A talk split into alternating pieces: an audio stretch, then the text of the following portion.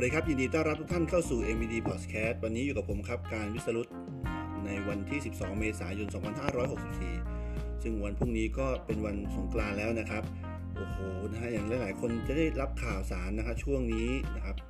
โควิดระบาดระลอกที่ 3 แล้วซึ่งมีความรวดเร็วและรุนแรงมากกว่าที่ผ่านมานะครับ เราจะเห็นตามสื่อต่าง ๆ นะครับว่าทั้ง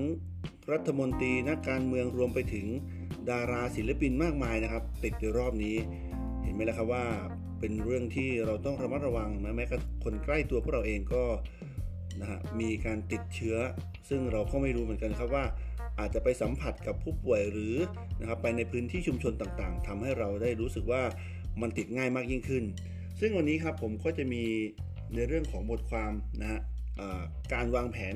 การเงินนะครับเพื่อรับวิกฤตโควิดในระลอกที่3 อย่างที่เรารู้กันครับว่าสถานการณ์โควิดเนี่ยมีแนวโน้มที่จะระบาดขึ้น ซึ่งถือว่าระบาดแล้วนะครับในรอบระลอกที่ 3 ทั้งในประเทศเราเองแล้วก็ต่างประเทศ เป็นสัญญาณเตือนที่จะส่งผลให้เราเห็นครับว่าสุขภาพปัญหาเนี่ยเริ่มกลับเข้ามาอีกแล้ว และสิ่งที่ต้องระมัดระวังมากยิ่งขึ้นในช่วงนี้ก็คือการวางแผนการเงินส่วนบุคคล ที่จะจำเป็นต้องวางแผนอย่างรัดกุมนะครับ เพราะว่าเราต้องรู้ครับว่าอนาคตข้างหน้านี้อาจจะเกิดวิกฤตบางอย่างขึ้นนะครับในระยะยาว หลังจากที่มาตรการช่วยเหลือต่างๆ ในทางภาครัฐเนี่ยก็เริ่มจะร่อยหล่อและสิ้นสุดลงแล้วนะครับ ซึ่งจะทำให้เราเห็นภาพที่มีผลกระทบชัดเจนมากยิ่งขึ้น ในการดำเนินชีวิตท่ามกลางโรคระบาดที่ไม่มีวันสิ้นสุดนะครับ ต้องบอกว่าอันเนี้ยวัคซีนที่ได้มาก็ไม่รู้ว่าจะมาช่วยป้องกันนะในเรื่องของโรคระบาดของเราได้มากน้อยแค่ไหน วันนี้เราก็ลองมาดูกันครับว่า เราจะต้องมีวิธีการจัดการหรือการรับมือยังไงบ้างกับสถานการณ์โควิดในระยะยาววันนี้ นะครับในเรื่องของกรุงเทพธุรกิจออนไลน์เนี่ยเขาบอกไว้ว่านะครับมี 4 เรื่องด้วยกันที่เราจะต้องให้ความสำคัญครับ และเรื่องที่ 1 ก็คือ การสำรวจทรัพย์สินและหนี้สินของเราครับสองจุดสำคัญทางการเงินที่ทุกคนต้องรู้เนี่ยก็คือเรื่องให้เราหมั่นนะครับสำรวจตัวเองอยู่เสมอ ว่าทรัพย์สินและหนี้สินที่เรามีอยู่เนี่ยนะครับมันต้องมีความสอดคล้อง แล้วก็มีความบริหารให้มีความใกล้เคียงกัน มาดูกันครับว่าทรัพย์สินเนี่ยคืออะไร ทรัพย์สินเนี่ยก็คือสิ่งต่างๆ ที่เรามีมูลค่าทั้งที่มีรูปร่างแล้วก็ไม่มีรูปร่าง ที่มีโอกาสนำมาเปลี่ยนแปลงเป็นสภาพคล่องสามารถนำมาใช้ได้ในกรณีที่เราฉุกเฉิน ยกตัวอย่างเช่น เงินฝาก พันธบัตร หุ้นหรือกองทุนรวมนะครับว่าเรามีมากน้อยแค่ไหน และส่วนไหนบ้างที่สามารถนำมาแปลงเปลี่ยนเป็นเงินสดในเวลาที่เราจำเป็นได้บ้างนะครับ อันนี้ก็คือหลักๆ คือทรัพย์สิน อีกอันนึงคือหนี้สินหลายๆคนคงจะรู้อยู่แล้วนะครับ ว่าหนี้สินคืออะไรบ้างสำหรับคนที่ไม่มีหนี้สินในช่วงนี้ก็ถือว่าเป็นโอ้เป็นลาบอันประเสริฐเลยต้องบอกอย่างนี้นะครับ แต่สำหรับคนที่มีหนี้สินอยู่แล้วเนี่ยเราจะต้องสำรวจครับเวลาที่เรามีภาระหนี้สินอยู่เนี่ยในแต่ละเดือนเช่น เราผ่อนบ้าน ผ่อนรถนะครับหรือผ่อนสินค้าต่างๆ จากบัตรเครดิต หรือรวมไปถึงค่าเบี้ยประกันนะครับในช่วงนี้ต้องชำระอย่างสม่ำเสมอทุกๆเดือน ซึ่งการใช้จ่ายที่ตายตัวเหล่านี้นะครับมันก็จะเป็นการใช้จ่ายอย่างต่อเนื่อง เพื่อให้เรารักษาสถานภาพลูกหนี้ไว้ให้เป็นลูกหนี้ที่ดีนะครับ นอกจากนี้นะครับเราก็ยังจะรวบรวมค่าใช้จ่ายต่างๆ ในชีวิตประจำวัน และค่าใช้จ่ายรายเดือนที่ผันแปรไปตามชีวิต ยกตัวอย่างเช่น ค่าน้ำค่าไฟ หรือค่าเสื้อผ้าต่างๆ ในฤดูร้อนแบบนี้ครับเราก็อาจจะเปิดแอร์เยอะถูกไหมครับ เพราะว่าบางครั้งค่าไฟมันก็อาจจะสูงขึ้นในกว่าเดือนอื่นๆที่ผ่านมา แบบนี้ครับเราเรียกว่าค่าใช้จ่ายที่มันผันแปรไปตามการใช้ชีวิตของเรานะครับการรวบรวมสินทรัพย์ที่เรามีทั้งหมดและหนี้สินให้เราเห็นเนี่ยจะสามารถให้เรามองภาพรวมได้ชัดเจนครับว่าตอนนี้ระหว่างหนี้สินและทรัพย์สินที่เราสามารถแปรเปลี่ยนเป็นเงินได้เนี่ยนะครับมีสิ่งไหนที่มันมากกว่ากันหรือน้อยกว่ากัน หรือเราสามารถสร้างให้มัน balance ได้ ง่ายยิ่งมากยิ่งขึ้นนะครับ เพื่อไม่ให้ส่งผลกระทบกับเรื่องของการเงินของเราในอนาคตข้างหน้า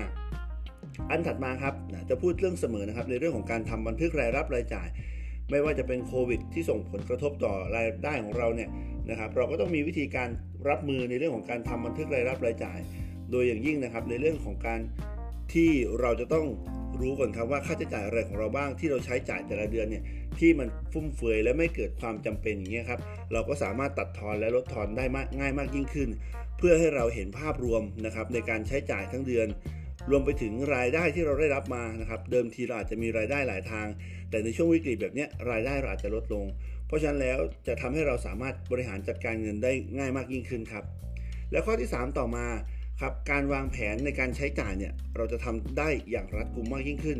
สิ่งนี้ถือว่าเป็นสิ่งที่สำคัญมากนะครับ ถ้าต่อเนื่องจากการทำบันทึกรายรับรายจ่าย เป็นการวางแผนการใช้เงิน ให้มีความชัดเจนมากยิ่งขึ้นนะครับเพื่อกรอบในการใช้จ่าย เช่น การตั้งงบประมาณในการใช้จ่ายในแต่ละวันของเรา หรือเป็นสัปดาห์ หรือเป็นรายเดือนก็ได้นะครับ เพื่อให้เราสามารถจำกัดในการใช้จ่าย และไม่ส่งผลกระทบในการใช้จ่ายหรือการชำระ หนี้สินต่างๆ ที่เราต้องชำระแต่ละเดือนของเราได้นะครับ หรือเราพูดง่ายๆว่าเป็นการรัดเข็มขัดนะด้วยการลดค่าใช้จ่ายที่ฟุ่มเฟือยไปนั่นเอง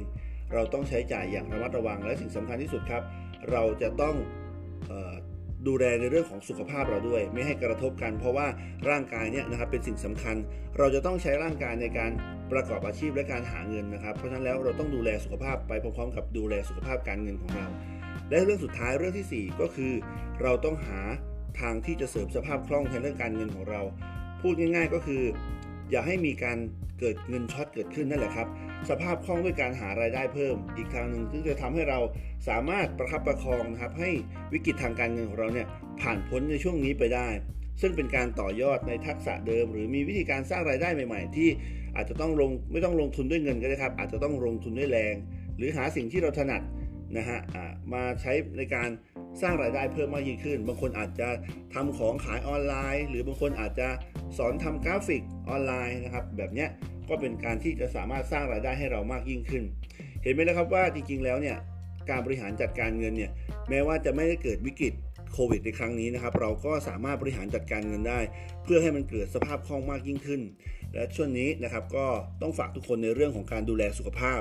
นะฮะแล้วก็อีกอันนึงคือดูแลสุขภาพเรื่องการเงินของเราด้วย เราไม่รู้หรอกครับว่าวิกฤตในรอบนี้นะครับมันจะระบาดไปนานมากแค่ไหน แต่สิ่งสำคัญที่สุดเราจะต้องอยู่ได้ด้วยการใช้จ่ายที่เป็นปกติ